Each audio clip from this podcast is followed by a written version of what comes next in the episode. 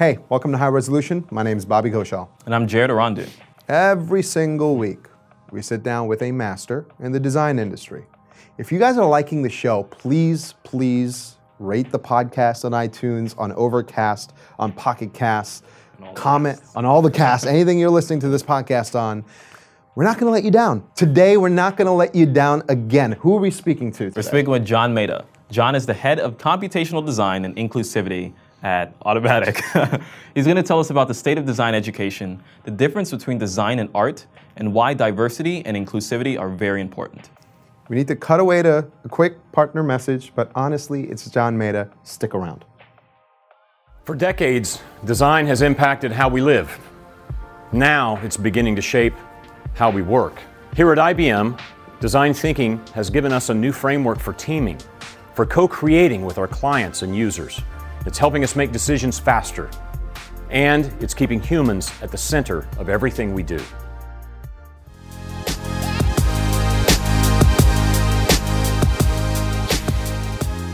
John, it's great to have you. Glad to be here. So, first question What's one thing about design that's clear to you that is not so clear to other people? Design's about the customer, not the, just the user. So, you're using the word customer the way you might use capitalism markets to sell things? No, well, design's always been about selling things, mm-hmm. even back to the era of the Bauhaus. But somehow design became disconnected from its capitalistic sort of frame. Do you have an example of that? The Bauhaus was created uh, to enable uh, German factories to create better wares, better marketable wares, in reaction to the excellence of the British, who in the mid 1800s needed to beef up their game against the French, mm. who were selling things much better than the British, and the Germans. So it's always been an economic play. I find it very interesting how that history has been disconnected from that moment to today. And now it's changing especially now, especially in digital design, where the, the, the, discussion around design tends to be around the facade and the, the look, not the business, essentially. Well, it's because the most of the technology-based design came from research. I was in research, and we had this field called computer-human interface design, mm-hmm. or human-centered design. Mm-hmm. Uh, it was because nobody was using it, and it wasn't very valuable. But now it's very valuable through smartphones. So many people can access this. So now it's become a customer question, not just a user question. So, speaking about the research, you were at MIT Media Lab in the 80s. Um, I believe you joined 96, like the, the research side, and you were there for 12 years. Yeah. Um, I mean, this is in the 90s. Like, I'm really curious what you were working on and what, what, what were you focusing on there? Well, in the 90s, I was the guy who said that designers should program and people who could program should design, yeah. which was very unpopular. Um, but I had a, a, great research team, people like Ben Fry, Casey Reas, Golan Levin. Uh, they kind of went off and built the field of computational design. And I think today we can look at things like Arduino processing, things like that, coming from that era. But it took people who could go across fields to break down barriers to make that happen. What's the kind of research that you saw? I mean, that must be fascinating. Oh, so we saw everything from 3D printing to IoT to like piezoelectric things in your shoe. I mean, and that was in the 90s yeah. and 80s, right? It was all being invented, but it wasn't until I got to Silicon Valley where I realized, oh my gosh, it's happening at scale. Mm-hmm. So I was like, oh yeah, I remember that. That happened like 20 years ago. Or that happened 15 years ago. He was, like, no, no, this is brand new. Yeah. And I was like, no, it actually took a while to to get there. Yeah. Is there is there a moment when you when you say Silicon Valley, you're talking about your time at Kleiner Perkins? Yeah. Uh, did you see like what what was a a technology that you saw there that just took you right back to the 80s and you said, you know, I, I actually put that on my face or like I touched this oh, anything years ago. Anything, anything involving cameras and real-time streaming. It's wow. like, oh my gosh, this is great company. They got this thing attached to whatever, yeah. your cameras or whatever. Like, oh, we saw that yeah. you know, 15 years ago. I can't imagine your face like in those interactions. Like they're telling you this to you like it's brand new technology. I know. it's like, are you ready to be mind blown? uh, they're like, I'm like, okay, you don't get it. You don't yeah. get it. Yeah, yeah. Uh, okay, I don't, I don't get it. Yeah, that happened quite a bit. At the same time, I would see things that I'd never imagined before. Sure. Like one time, there was a there was a venture where the goal was to kind of like send out satellites with 3D printers to make new spaceships, and this is like, really? You know, so there's something to that too. You use a, a word that I, I don't know if a lot of people are familiar with earlier computational design. Yep. And I've read the, the design and tech report that you put out where you introduced three kinds of designs. Yep. Um, could you walk us through computational on the other two? Um, I think by being in Silicon Valley and seeing how design was becoming capitalizable, I wasn't sure what kind of design it meant. So in the last design and tech report, we talked about how there's three kinds of design. There's classical design, there is design thinking, and there's computational design. Classical design is like design of this table or design of these glasses. It's design that's been practiced for decades. Beautiful design, classical design, collected by museums. Design thinking is design applied to organizations, to strategy, things like our friends at IBM. Um, how do I solve big problems with design thinking? How do I ideate together with a large team? Computational design is different. It's all design involving some manner of computation, whether that's software or hardware. It augments our senses, it connects millions of people, it involves data. It's a kind of design that's practiced in Silicon Valley a lot and now all over the world. But it's a different kind of design from designing a table or designing your organization. It's special. But again, since the 90s, it was our topic. Designers who could code, coders who could design. It's now happening at scale. Um, do you think that the like the, the biggest difference if we were to to contrast classical with computational is that computational design is never really finished, um, and and that classical design, like this table, like your glasses, have to be done and Yeah. put on a factory line and processed uh, at scale. Absolutely. I think that really I, I was very ignorant when I came to Silicon Valley. I had all the ideas and all the theory, but I hadn't seen it happening in practice at scale. So when I began to hang out with different younger designers in Silicon Valley, I kept seeing over and over this kind of sadness by designers who wanted to ship perfect things. But I realized that it was actually their fault because they hadn't realized that the medium had changed. Before, you would have to ship a perfect thing because you had only one chance. Right. But now you can ship it kind of broken, and you're supposed to you're supposed to fix it over time. That is against the rules of classical design. Right. It's bending physics, right? So it hurts so much. so I began asking the question how do we actually just say that, yes, if we're designing this, yeah. that's how we would do it. But this way is a different kind of design, mm-hmm. and it's actually a very unique design to this era. Let's embrace this. But there's a problem in that.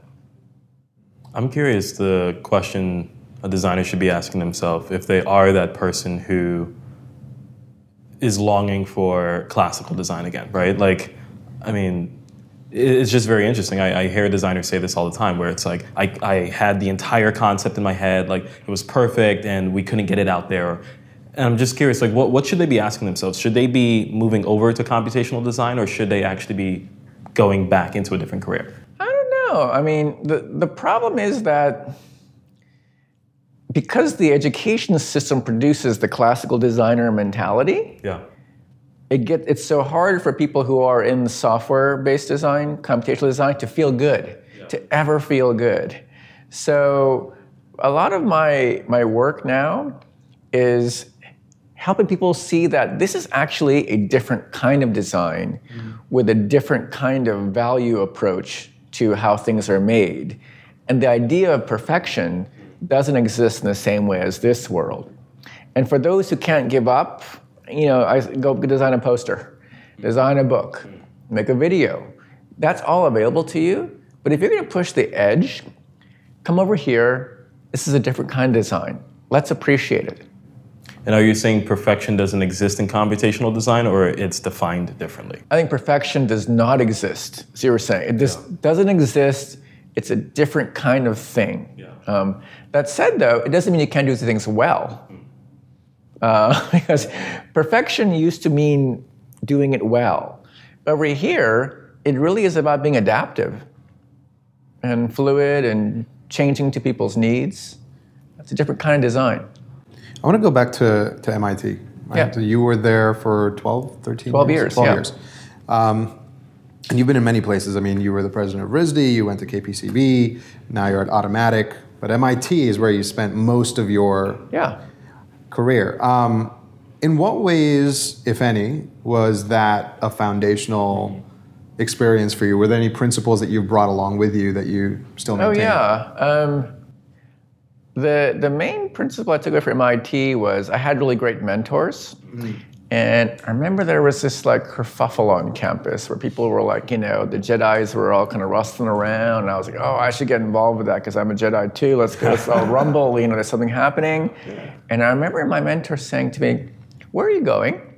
I said, "Well, I'm going to go like you know take on the you know the badness of whatever kind of." thing. He said, "He told me, John, um, don't focus on MIT, what's happening inside here. Focus on the world instead, because that's where you're supposed to be. Be." And that really changed my perspective. So it meant that no matter how great of a place you're at, if you spend your whole time talking about that thing, you aren't really taking on the world. That's a big takeaway from that.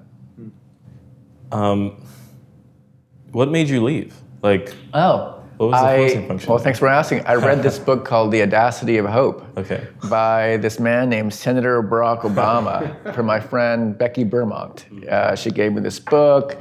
I was like, I don't read books, so I bought it on uh, uh, like you know voice book or audible book. And I was listening to my car, and I'm like, wow, this is really inspiring. I'm American. I look different. He's this American. He looks different. He's trying to do something with that? That's not possible. And then I got a call from Spencer Stuart saying, Hey, you want to be president of a college? And I said, I can't do that. then the book said to me, three words Yes, I can. Yes, we can. I said, I can do that. Yeah. And um, so I, I left a, a wonderful job, a wonderful life to meet this calling at the time in 2008 for people who looked different, felt different, to claim the role as an American and lead. I, I want to touch on that a bit. So you joined 2008. This was around the time of the financial crisis, like 07 to 09. Yeah. And it's also one year after the iPhone came out, right? Um, but you joined RISD as the president of the university, right?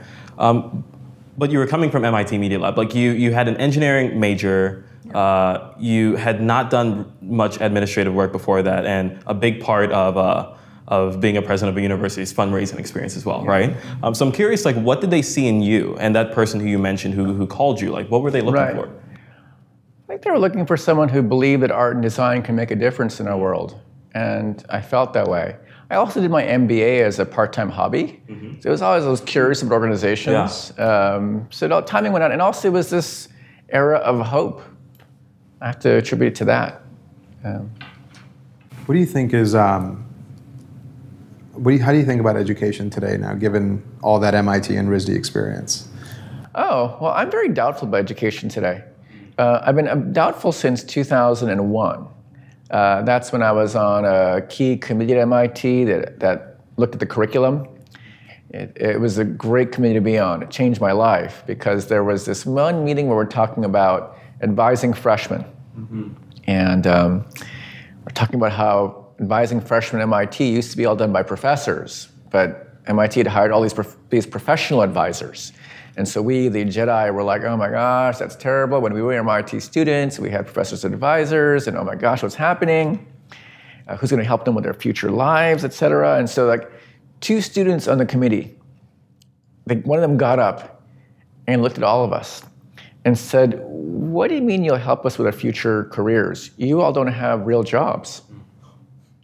I was like, Whoa. Fair statement. I was like, I was like, what did she say just now? I think she's dropping some serious truth. and, I, and that, and people were like, oh, what is that? No, listen to her. Listen to what she said just now.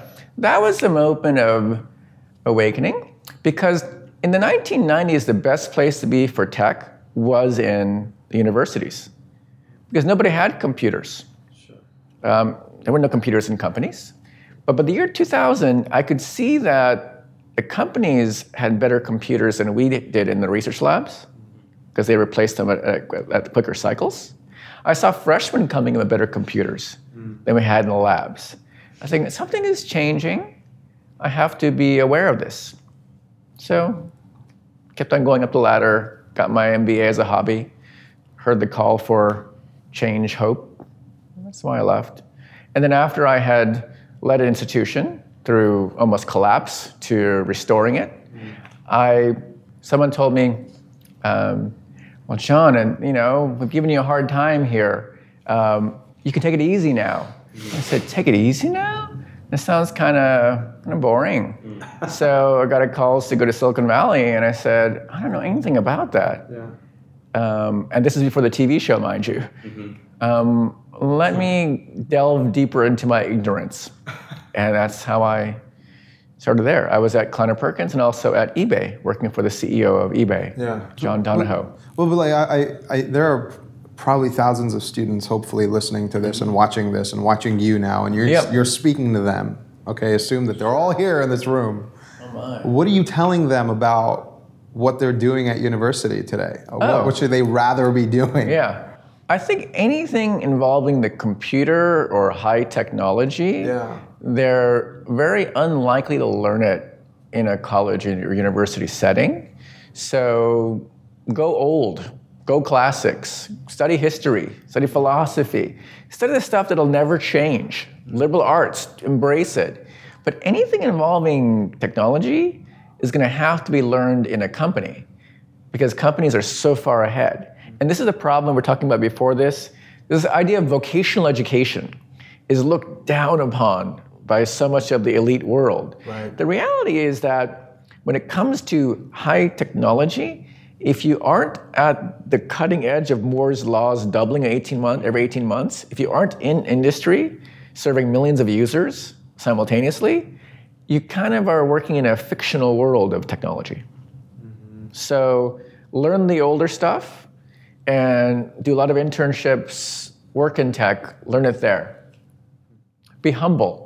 Someone told me the biggest problem they see with the college graduates from top programs is they don't come out very humble because they've been taught that they've learned the best stuff in the world and they have this Jedi sword and it's so amazing and but they've never used Is millions the Jedi sword the diploma? Is that what that is? it's a diploma, right?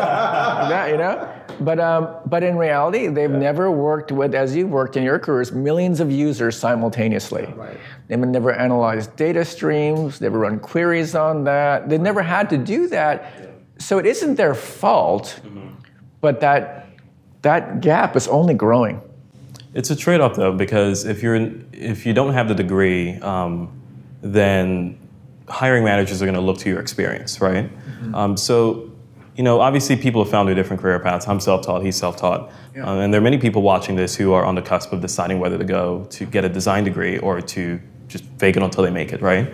But outside of going back to the classics, not fake it until do the work, right? Right. Um, outside of uh, going back to the classics, history, philosophy, like what else can they be doing so that when they set foot in an interview with a hiring manager, Yeah.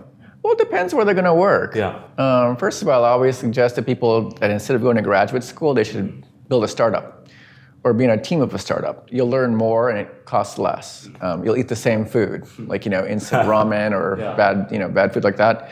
Um, but it's also which companies you want to join. If you want to work at Google, et cetera, whatever, you, there, there are these like biases Sure. to what schools you go to. Yes. That's why I joined Automattic actually, because the founder doesn't believe in all that. Doesn't believe in what school you went to or all that stuff. It's like, what can you do? So some companies are like that. So choose a company that isn't so biased. Isn't it so interesting, though, that vocational schools are, are good? Vocational schools have a, have, a, have a place in time when someone knows what they want to do and learn.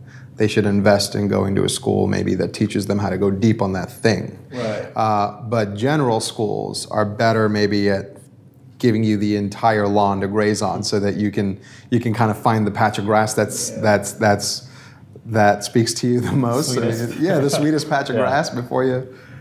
Is that how you is that how you think about it? I mean, university and colleges are basically a network you pay to get into. So Ah, it's, it's a it's, a, it's a different product. Um, I do think that the a la carte random sort of like boot camp experiences, they are companies. Right. So you should be wary of what you're getting from them. If you can work in a real technology company, work in a startup, um, but don't rely on your, your learning from this. E- Like if it's a Jedi saber, it's a Jedi little knife. it it doesn't matter. It's the real work experience. Yeah. Like I have learned so much at Automattic the last six months from all of my peers who are working there. I'm like, wow, I wish I knew this before. And I'll sit there listening to people like uh, my team, like Kelly, Bree, Yeah. uh, Mel. Like, what, what did you say? Oh, I gotta look that up. You know, um, I'm catching up. So many people see you as a mentor, uh, as a as a distant mentor. Um, how would you tell them to find? And I, we don't have to stay in technology here for a second. Just as a human being, how would you tell a human being how to find the thing that they love to do? Um, and what is what is the right time to do that? Like, what is the right way to do that? What is the right time? To do Right. that? Oh, I'm so glad you asked that. Well, first of all, I did mention that I'm relearning stuff. So people like, I'm, you guys are my mentors now. So I'm like, okay, let me take a new move from them. Um, Uh, that's a quote that's going to go on my li- on my bio. Exactly. John Maeda said this. bi-directional.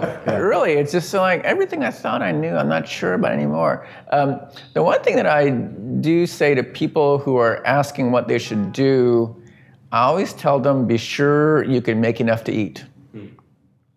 Because if you're counting on starving to get that thing done because you saw a movie or you read this book about this amazing person who starved their way to success, you should rethink it because that book is not correct. They somehow had a leg up to getting there. Maybe their parents helped them, or their nephews helped them, and uncles. It doesn't matter. They got they, that help somehow, and they were able to eat. Um, because if you cannot eat, you can't do good work. And I learned this from Paul Rand, the designer. Uh, he told me that uh, you have to be able to do work that you don't like to do sometimes to pay the bills. And if you paid the bills, you can now go doing things that you want to do. If you grew up lucky to have a trust fund, you never have to do that. It turns out that most successful artists, you'll discover that they usually came from some very good trust fund background or came into some wealth in some time. So the thing you think is starving artist doesn't really exist. It's very rare. It's like maybe two or three percent of the artists have made it from left field. I'm very curious what the second thing is. You mentioned the first one is make sure you have enough to eat, right? And I'm just thinking back. I'm half African. I'm half Nigerian, and um, culturally, for that side of my family, um, they tend to push their children towards careers like medicine, law, um, science, nursing, because the thinking was you will have enough to eat, right? Like it's almost a guarantee, right? Um, so I'm just thinking, like I know I have an aunt watching this right now who's just like, that's what I, that's what I've been telling him since he was two years old, you know. Um, but that doesn't compute out to the kind of work I do today, right? Um, so coming back to like that, you know, the the example you gave with Paul Rand, where it's um, have enough to eat so that you can do the things that you love or want to do. How can you turn the thing that you love or want to do into your full career? and is it always possible? Well, the nice thing about if you've earned enough, like excess capital, you can now theoretically coast for a longer time. Um, you can buy two years instead of one one hour. So it really is a question of if you have this freedom, now when you're in this creative space, you don't have to give in. Do you know what I mean? Like, let's say I wanted to do this so badly, and um, but I, I need this and this and this, and so I'm going to have to, you know, uh, negotiate it down to something worse than I wanted to do. Um, you don't have to do that if you have capital. If you have capital accrued, you can now apply it to what you want to do. But when you try so hard to turn the thing you love into this, it's very hard. That's why I loved when Paul Rand, at the age of 82, gave me the secret. An 82 year old super successful man, he's all self made. He said, This is what he realized. So I live by that. I don't look for how to turn this thing into this. If he couldn't do it, I don't think anybody could do. What was your relationship with Paul Rand? Oh, uh, I found him in a book. I was a regular MIT computer science student. I found his book in the library just like a few blocks away from here. I was like, whoa, this guy's really good at design. What is this design thing? You know, I'm good at making icons and whatever. Like, oh, I really suck. You know, I was like, oh, this is really good. That's really bad. And I was like, oh, who is this person? And that was in the 80s. And then years later, I was befriended by the Paul Rand of Japan, Ikko Tanaka, and he introduced me to Paul Rand. And it was an amazing opportunity because I found him in this book. And suddenly I'm meeting the guy who, who made the book and pulled me into design. It was magical. So, excuse the, the provocation here is No. deliberate, but um, in in 2011, Yeah. you were at, still still at RISD, right? And you were given a vote of no confidence, I believe. In I was awarded one. you were awarded one. You were awarded one. Um, but and, and that was from the staff and faculty uh, Oh, yeah. at RISD. Yeah. Mm-hmm. And then somehow magically, over the course of 12 or 18 months, Yep. you turned it around and you made RISD the number one design and engineering school in the world, or design and art school in the world. Walk us through that. That's fantastic. Oh, well, the CIA actually contacted me to ask that same question. The CIA. Yes, I'm in. I'm in the. I, I'm in a certain number of presidents who were voted no confidence that year, um, but I am in the 0.001 percent that actually came back. Sure. Um, how? Uh, it's because I listened uh, to a lot of people and what they were saying to me, it's one by one, and I began to understand that when people turn against you, it's because there's a simple story made. You, you were in this whole era where we're like not sure what we're hearing in the news. To me, it was like an early introduction to that. The story was that John came, he brought the global financial crisis, and many of our friends were laid off, and he must be punished. So if I heard that story, it's a good story. Um, so I listened to that story. I could understand where it came from. I know I was also a change person. I changed a lot of things.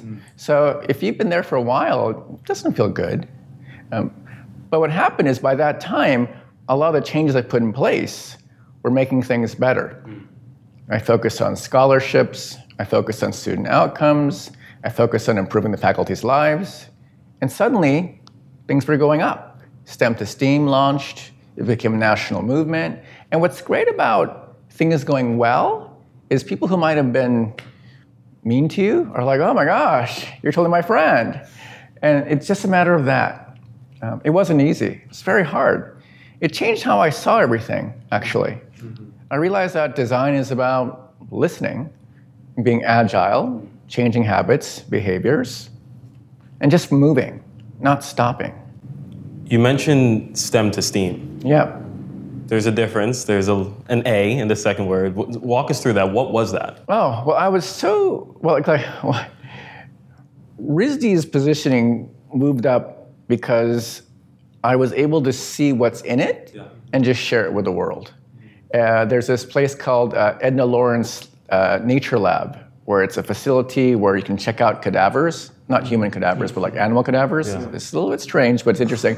But it, it- it's where artists learn to see things with their eyes and their body. And so I saw over and over the connections between art and science. And I was talking to so many art teachers in America who were losing their classrooms because STEM was more important. So we'd have art school classrooms turned into chemistry labs, and art was off the curriculum. So I saw the need to take this idea of art, which is close to science, and position it near STEM. And if STEM is important, why can't STEAM be important? And it just kind of like trickled forward and became a thing. And before you know it, uh, it became a national movement. And now it's actually an inter- international movement. Um, but it's all because what I could see, my, my job, any, any, any leader's job Yeah. is to take what's there and just share it. So I, I don't want to glaze past the details here because I feel like this Sure. is where the devil really is in the details, right? So Yeah. um, you trickle, it trickled on and it became a movement. That trickling. Let's go to the trickling. This this happened with the Obama administration. Is that right? Did you work Yes. officially with the White House on this? Oh, it gradually got there. So it was neat. Well, it was um, it was with Congress. Okay. Um, because the neat thing about Rhode Island is it's a small state. So the congressional representation would all talk to me. I could also talk about cybersecurity. So that was a plus too. But they were the stewards of getting that going. And we got involved with uh, Congress, spoke to people on the White House side too. So it was just amazing. And the fact that they prioritized us through the act, the administration itself through an election year 20 wait when what, what year was this Like 20, I forget, 2012, 2013. right uh, yeah. that's like an election year right It was a major election year so, so this was actually prioritized in It was put into uh, uh, it was it was put into an act that art art education and STEM were important to link together. But that was all because the the, the congressional congressional delegates really got pulled it together and made it happen. Delegates. de- de- delegates Yeah. is this a, is this a symbolic thing or what are the outcomes here like what what happened The outcomes is that funding to arts began to increase again in relationship to STEM education because funding was being pulled out. It's important to note that STEM to STEAM was not loved by many art people because it was saying that art can be art by itself. Mm. Why does it have to be involved with STEM? Mm. But then you'd have a half a room saying, thank you for keeping our funding to our school. yep So it's, everything is a double-edged sword. Anything that helps people, if it's to your point, interesting, mm. it's going to alienate some, of course, bring along some others. And to clarify, STEM is science, technology, engineering, Engineering math. math, yep, and adding the A. And you added the art. Yeah. Well, we added the art. There are a lot of people involved with it. what did it feel like when when your uh, your representatives from Rhode Island called you and said hey by the way this is going to be an act we're gonna we're gonna make this a thing It was very exciting. I mean, well, again, it was because um, you know, I had the fortune of finding the right people, finding the right things. On my team, there was someone named Babette Allina, who was my government rep, who loved the idea, forwarded through her networks, and um, so I just had a good good people on my team, good stuff to to carry forward. Would you say that this is a milestone, like one of the big milestones in your in your life? Definitely. I, I, I was glad to connect something I care about, technology, with the arts and make it official. For decades, design has impacted how we live. Now it's beginning to shape how we work. Here at IBM, design thinking has given us a new framework for teaming, for co creating with our clients and users. It's helping us make decisions faster, and it's keeping humans at the center of everything we do. Of course, we're inspired by our design program, which is over 60 years old. But today, IBM employs more than 1,300 professional designers, and we've certified more than 60,000 IBMers in the practices of IBM design thinking. The result? Diverse teams working more closely than ever with our clients, their users, and our partners to create modern solutions that provide differentiated, human centered outcomes to the world. We'd love to share this story more closely with you, and I hope to see you soon at one of our IBM studios worldwide. We'd also like to thank our friends at InVision for their support. InVision is the world's leading product design platform, powering the future of digital design through their understanding of the importance of collaboration. They're used by some of the most innovative companies in the world, like Facebook, Capital One, Netflix, and Airbnb. I work with remote teams all the time, and I found that keeping a healthy dialogue is really important. Without it, building strong work relationships gets a lot harder, and that leads to poor collaboration. I've also found that prototypes are a great way for me to show my full vision for a design, and this helps cut down a lot of back and forth. InVision makes all of this really easy. You can rapidly prototype your designs and collaborate across every stage of your project, taking your ideas from concept to code.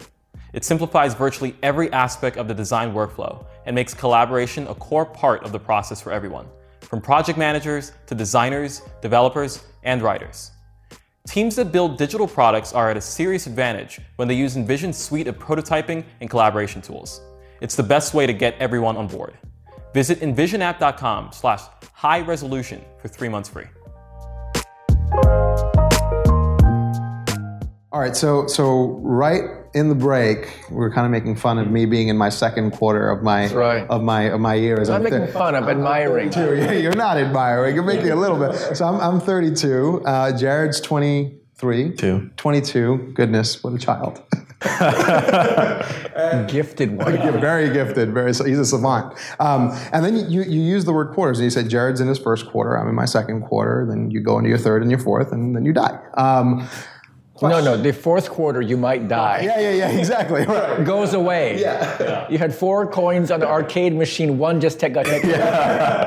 So I, I I want us to just explore for a second. Sure. What should people prioritize in these quarters? What are the what are the outcomes that you should expect?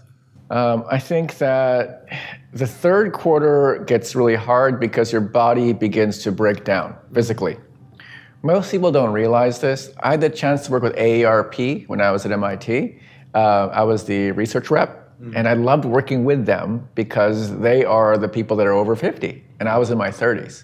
And I realized that when you're older, things are a little bit harder.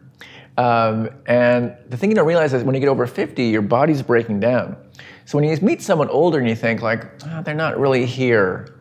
Like, why aren't they here? It's because stuff hurts. Like, imagine if I like hit you two places, right? You're like, oh, John, John, why did you hit me? Like, John, right? You know what I'm saying? And so like, that's what it's like to be older. It's like, ah, everything is hurting. So like, what did you say, Bob? What did you say?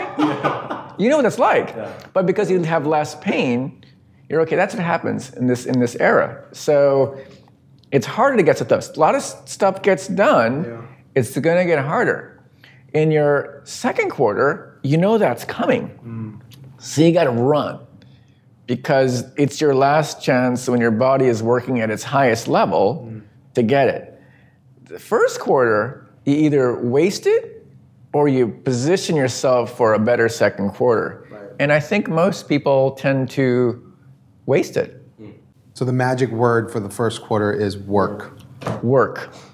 Gotta work. Did You get that? It's just Want like me to write that down? You gotta, you gotta, gotta, gotta work, which is hard because you're like, oh my gosh, you know, life is so good. Look at this TV show; it's amazing. Look, I can now binge watch it seven times, and so it's hard to escape that great place of non-work. I mean, it reminds me of a football game, right? The first quarter, you, you get on the field, you have full energy, right? You get the ball, you snap it, and you're like, uh, it's okay, we messed up. Like, it's still the first quarter, right? By the time you get to the third, come back from the half, your body's breaking down, right? You've Yeah, been yeah. hit in two places 10 times, right? There you go. So, yeah, great analogy. Uh, uh, unless you're Tom Brady. And Unless you're, and then you don't get touched. And then we're in Yeah. Boston right now. Yeah, we're so in the Tom land of Tom Brady right now. All right. So, That's a great point. Yeah. So now coming to where you are today, you're at Automattic, right? Um, you joined to head up computational design and inclusion. Yeah. Uh, we already defined classical computational design thinking, so we know the computational design part. That makes complete sense. Yep. The inclusion, I'm really curious why you chose that because I, I heard in interviews that you came up with your own title um, and why you decided to prioritize it. Yeah. Um, came up with it because I was in Silicon Valley and I noticed how less diverse it was compared to even MIT. In MIT in the 90s, uh, there was a president named Chuck Vest, uh, Charles Vest actually, who prioritized um, MIT's uh, laboratories to be equally outfit for, outfit for women and men. It wasn't that way. And there was data that proved it was not that way. And so Dr. Vest came out and said, I just saw, this is a report we've had, we're embarrassed, I'm going to fix this.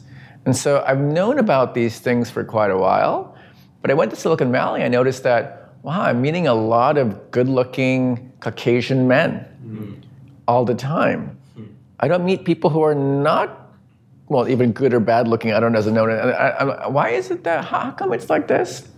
So, whereas most of my friends are women. So I, I didn't understand that and began to think this is an issue. I'd like to get involved with this. Um, and when Matt Mullenweg asked me to lead design, I asked if I could add the word inclusion in there. And he said, sure. Uh, what does that mean? And I said, well, design is about inclusion. Designers are always inclusive. It's because it's how they survive. It's how all great artists were made. You know, when you think of Picasso, he went to Africa, he changed everything. You think of Frank Lloyd Wright, he went to Japan. Everyone's in, creative people are amazing remixers, and so they need to be uh, diversely oriented. So that's to put them together. diversity and uh, design and inclusion. For, for a company that does prioritize inclusion uh, and put someone like you in charge of it, what are the advantages? What, what, what are the new um, principles uh, that you bring to the company, and then what are some of the advantages of those principles? Whoa. Well, I will tell you that by having inclusion in my title, I have to hold myself to a higher standard. Of course. That was new to me. hey, he's a design person. I can say this, design inclusion. But whoa, what did I say? Like, what did you say? Like, what did I say? Um, uh, being called out on different things that I might say, like I, I might use the word crazy, mm. which is a terrible word to use, as you know, for someone who's mentally ill. Sure. Or the word blind spot, often used in diversity inclusion, but if you're blind, that means dumb. Mm, yeah. So What's a better word? Lacuna, it turns out, is a better word. So finding better words to be more inclusive is what I've learned by having this in my title. And working with colleagues inside Automattic, the designers there, who are helping me understand how inclusive design works, whether it's accessibility or any kind of person with a different body type or all these kinds of inclusivity I hadn't considered in the past, but now I do. So there's a business leader watching this right now and listening to you talk about yeah. inclusion, right? Um, and you've spoken about some of the advantages to having it. Obviously, you build better experiences because you, as you, as you spoke about designers being remixers, like remixes tend to be pretty nice, right? Um, but what's a first step that a business can do? Yeah. Well, is it hiring someone? Is it putting it in someone's time? Like, I, I, I, will say that as far as I know, there is no single answer to improving a company's take on inclusion. I would say that the, the winning formula does involve having the CEO care about it because if the person at the top cares about it, it tends to be, be prioritized. Uh, other than that, I think any other strategy, like hiring a person, putting them there, having like things on the wall, don't really mean much unless it keeps coming from the top. I know when I was president of RISD, it was my focus. Um, it was a key thing. Once I left, things changed a little bit. Uh, it happens. So, you know, the CEO caring about it makes a difference. Also, I'm a big advocate for white men. Yeah. Because when we talk about diversity and inclusion, a lot of people who don't look different tend to feel excluded. Mm. And people tell me, well, that's okay because they're privileged, so they shouldn't get to be in this. Yeah. And my point is, well, that doesn't seem very inclusive. So, how do we all come together? How do we all come along? And so, one thing I love about the company I'm at is it's people in 50 countries. And so I can ask the question there's a diversity of how international we are. Yeah. They may all be white guys, but they're all white guys from different places. Yeah. And when you can do that and someone can say, yeah, I'm, a, I'm, I'm different, let, letting that come out is so important. Mm. To assume that someone looks different, therefore they're diverse, isn't a good thesis. Yeah. It's how can I hear your story? Like, what made you think that diversity was important? It turns out that the stories that they have are all over the place. For instance, the CEO of Sonos, Patrick Spence, he's a white guy, mm. and people ask him, why does he care about diversity and inclusion? I said, because he's Canadian. Because if you're Canadian, yeah. everyone assumes you're American, yeah, and so yeah. he's so used to hearing people, you know, josh about Canadians. So yes, it isn't the same as someone's individual difference, but at least they know what it's like to feel different. I, th- I feel like it's a clarity around the definition of the word. Like when you hear inclusion and diversity, the thing that people instantly think about is either gender or race diversity. They don't exactly. realize that it's a it's everything. Like you and I are completely different. Yeah. You and I are completely different, right? Like we, yeah. we share things. We're both designers. We're both males. Mm-hmm. That's about it, right? Um, it's pretty interesting. Um, it's like at it's like at MIT when I used to run uh, diversity culture type of uh, things. There was a student who was Native American who came to our committee, and he described what he'd went through, and it was terrible. And I was the chair of the committee, and I said, "Well, I'm Asian. I've experienced being called a chink and all kind of things." And he said to me, "But that's immigrant racism. I've experienced indigenous people racism." Mm-hmm. That's where I realized everyone's pain is different. To your point, it isn't the same but we have to hear each other's pain, otherwise we can't get past it. I want to just jump to a quick topic that might not seem as deep but is important, and then I want to jump to community questions. All right? um, you do the design and tech report, which is a fantastic read. You've been doing it for how many years now, John? Oh, it's going to be the third year this year. Third year. Um, what are some trends that you've noticed, uh, specifically in design and design leading some of the conversations in businesses today? Well, I'm really excited because you know on this diversity topic. Um, one of the questions we're asking people, design leaders in particular, is does diversity matter, matter on your design team? I was just wondering what people thought, and sure enough, over 90% feel it's important. In a small dinner I recently hosted, it was 100%. So again, why is that? It's because creativity and diversity are, are interlinked. So if you're a business running a company that's trying to be more creative, it has to think about how to become more diversity minded. I think that's a very fair analysis. very fair analysis. But I'm focusing on design teams, mind you, because if you focus on the whole, if you, if you try to bring the whole company, that is noise all over the place. Yeah. I think creative people are tend to be the most accepting people, mm. and what can we learn from them? Uh, so I look forward to hearing that. I'm sure in your travels you'll discover that everyone you meet has this kind of inclusivity, um, and you wonder why. It's because that's how they function as creative people. Yeah. They're type O people. They need to bond with other people. Yeah, they need to give. They feel that sense. Exactly. Um, So, focusing into this design team now, um, what makes for an effective designer in a business? Like, what should they be bringing to the table? Oh, I think, well, this is a conversation I have at Automattic with the designers a lot. Um, there's one designer there, Bree, maybe you met her before. She's always curious about the business results. And you find designers who come out of the craft or the science, and then they either don't care about the business or they care about the business. Um, either path is a path to success, mind you, but it's the ones who try to understand business that can actually make difference at scale for the company that they're in. Um, I think that designers who are curious about business results are the ones that can be the most successful in their career as designers in tech. So, you talked about craft and business, right? Um, it reminded me of, I, I believe I heard you say this somewhere about like the difference between a designer, uh, sorry, a designer and an artist, right? Um, an artist seeks to create questions in a sense, like you look at the work and you think of things, Right. Um, and the designer tends to answer them or solve them, right? Um, how else do you define the difference between these roles, and how much does craft and science play to like whether you are an artist? Um, sorry, not craft and science. Craft and business play to whether you are an artist or a designer. now again, the, the artist thing is about freedom. An artist is free to do whatever she or he wants. It's not business, it's completely separate. Uh, business is about achieving an objective for the customer and, and producing value, which sounds so unromantic. Um, but we used to love buying Apple products and still do in some cases, right? It's like, I love that stuff. It stands for something. I'm irrationally paying this much more for it, but it's so amazing.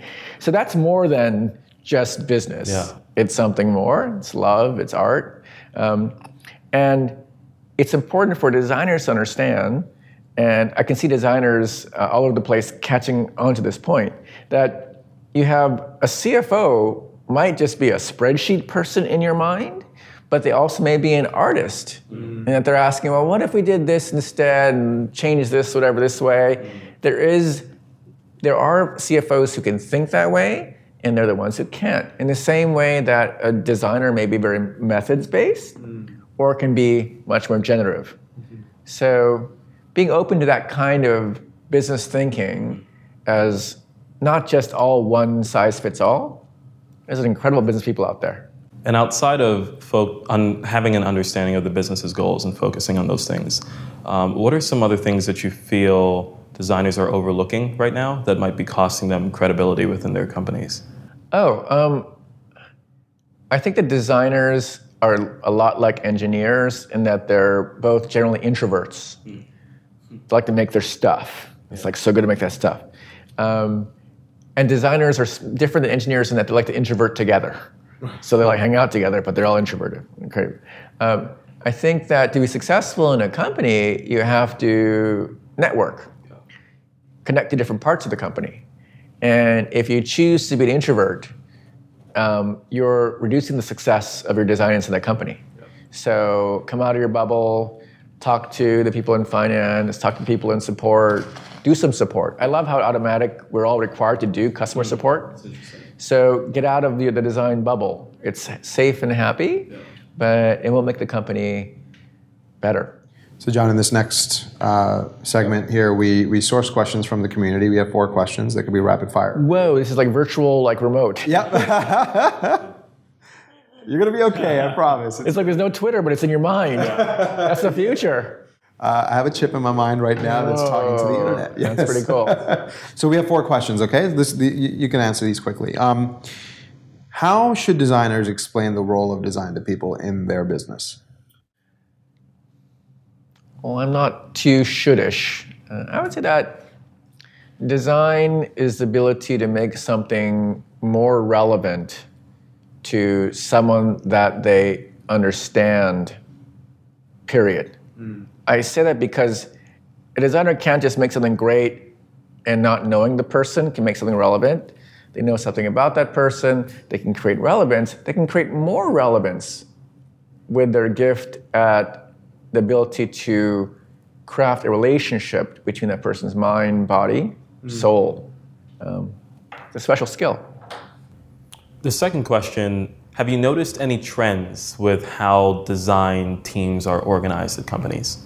Uh, the biggest trend I notice is that people want to look, look for the answer. Mm. There's all these medium posts, books, you know, blogs, you know, there's like, you know, compendiums. There's your thing. You have a playbook. Playbook. Um, people look in there for like, how do I design it? Yeah. Um, people are looking for the answer, but there is no answer. That's why there's a thing called business school. That's why I went to business school to realize, oh, there is no answer. Mm-hmm. Um, the era changes things. The people in the team changes things. The ecosystem changes things. People are hard to predict. So you have to be a good leader who is listening to all your people. Again, through my own failures I had to learn that.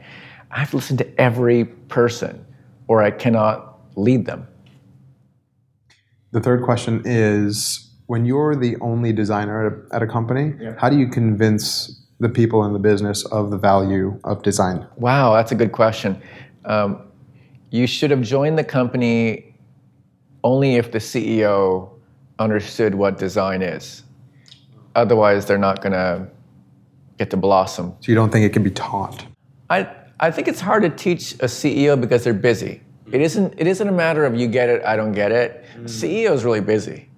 They've already got their stuff going on there. You know, she or he are like so busy. So it isn't that they're bad and they don't get design. It's like they're going to be busy. So unless they started off, mm. oh yeah, design is really important. I've experienced doing like user research, testing, I built a product. CEO will probably be good for a designer. Yeah. But if the person completely came out of like, for example, a pure business program, yeah. had, had never built a product, mm-hmm. then that's not going to happen because they're too busy with the numbers and the networking. And we can end here. Yep. As the purpose of design continues to evolve, what are some roles and methodologies that you think might emerge over the next five years? Well, I, I, I hope the following happens. I hope that more designers actually interact with customers and their whole lives and what it means for them to succeed with the product versus episodic. Did I click on that or not? Or did I get through this flow? Did I pay? It's like, did they actually, their lives get better mm-hmm. some way? And to understand that quote unquote end to end thing mm-hmm. as part of their job as designers, that practice I think is lost right now because of the data and the millions of users and the distance. Uh, that's why all my work now is getting sitting next to people making websites and understanding why they want one. Mm. That's good. Thank good. you, John. Thank you. Thank you. Hey, you made it to the end. Congratulations. Thanks for watching the episode. I really, really hope you liked it. If you did like it, please leave us a review on the iTunes Store. And by the way, if you have any questions that came up because of the content that, that we covered, with our guests, go on YouTube, go on Twitter. You can tweet us, you can leave us a comment. We'll get back to you. We'll help you as much as possible. At Hi-Rez Podcast. That's the, the screen name or the handle for Twitter, for Instagram, for Facebook. Find us, talk to us. We want to converse with you. Uh, we're not going to leave here, by the way, without also thanking our friends at Searle Video. They've been an amazing partner on this entire project. So Searle Video is a creative studio based out of Portland, Oregon. They've helped creative communities tell stories for over 10 years. They've done advertisements, behind the scene footage, um, and documentaries for companies like Google, Slack, XOXO Festival, Adobe, Intel. They're incredible. They've traveled with us through the entire country documenting these stories with our guests. That's incredible. Thank you so much, Searle. Listen, if you're a startup looking to elevate your product, if you're a big company looking to humanize your brand, if you're someone in the creative community who just wants to tell a story, you've got to check out the team at Searle Video. It's searlevideo.com, S E A R L E video.com. Check out our friends at Searle. Thank you so much, guys. You guys have been incredible on this project.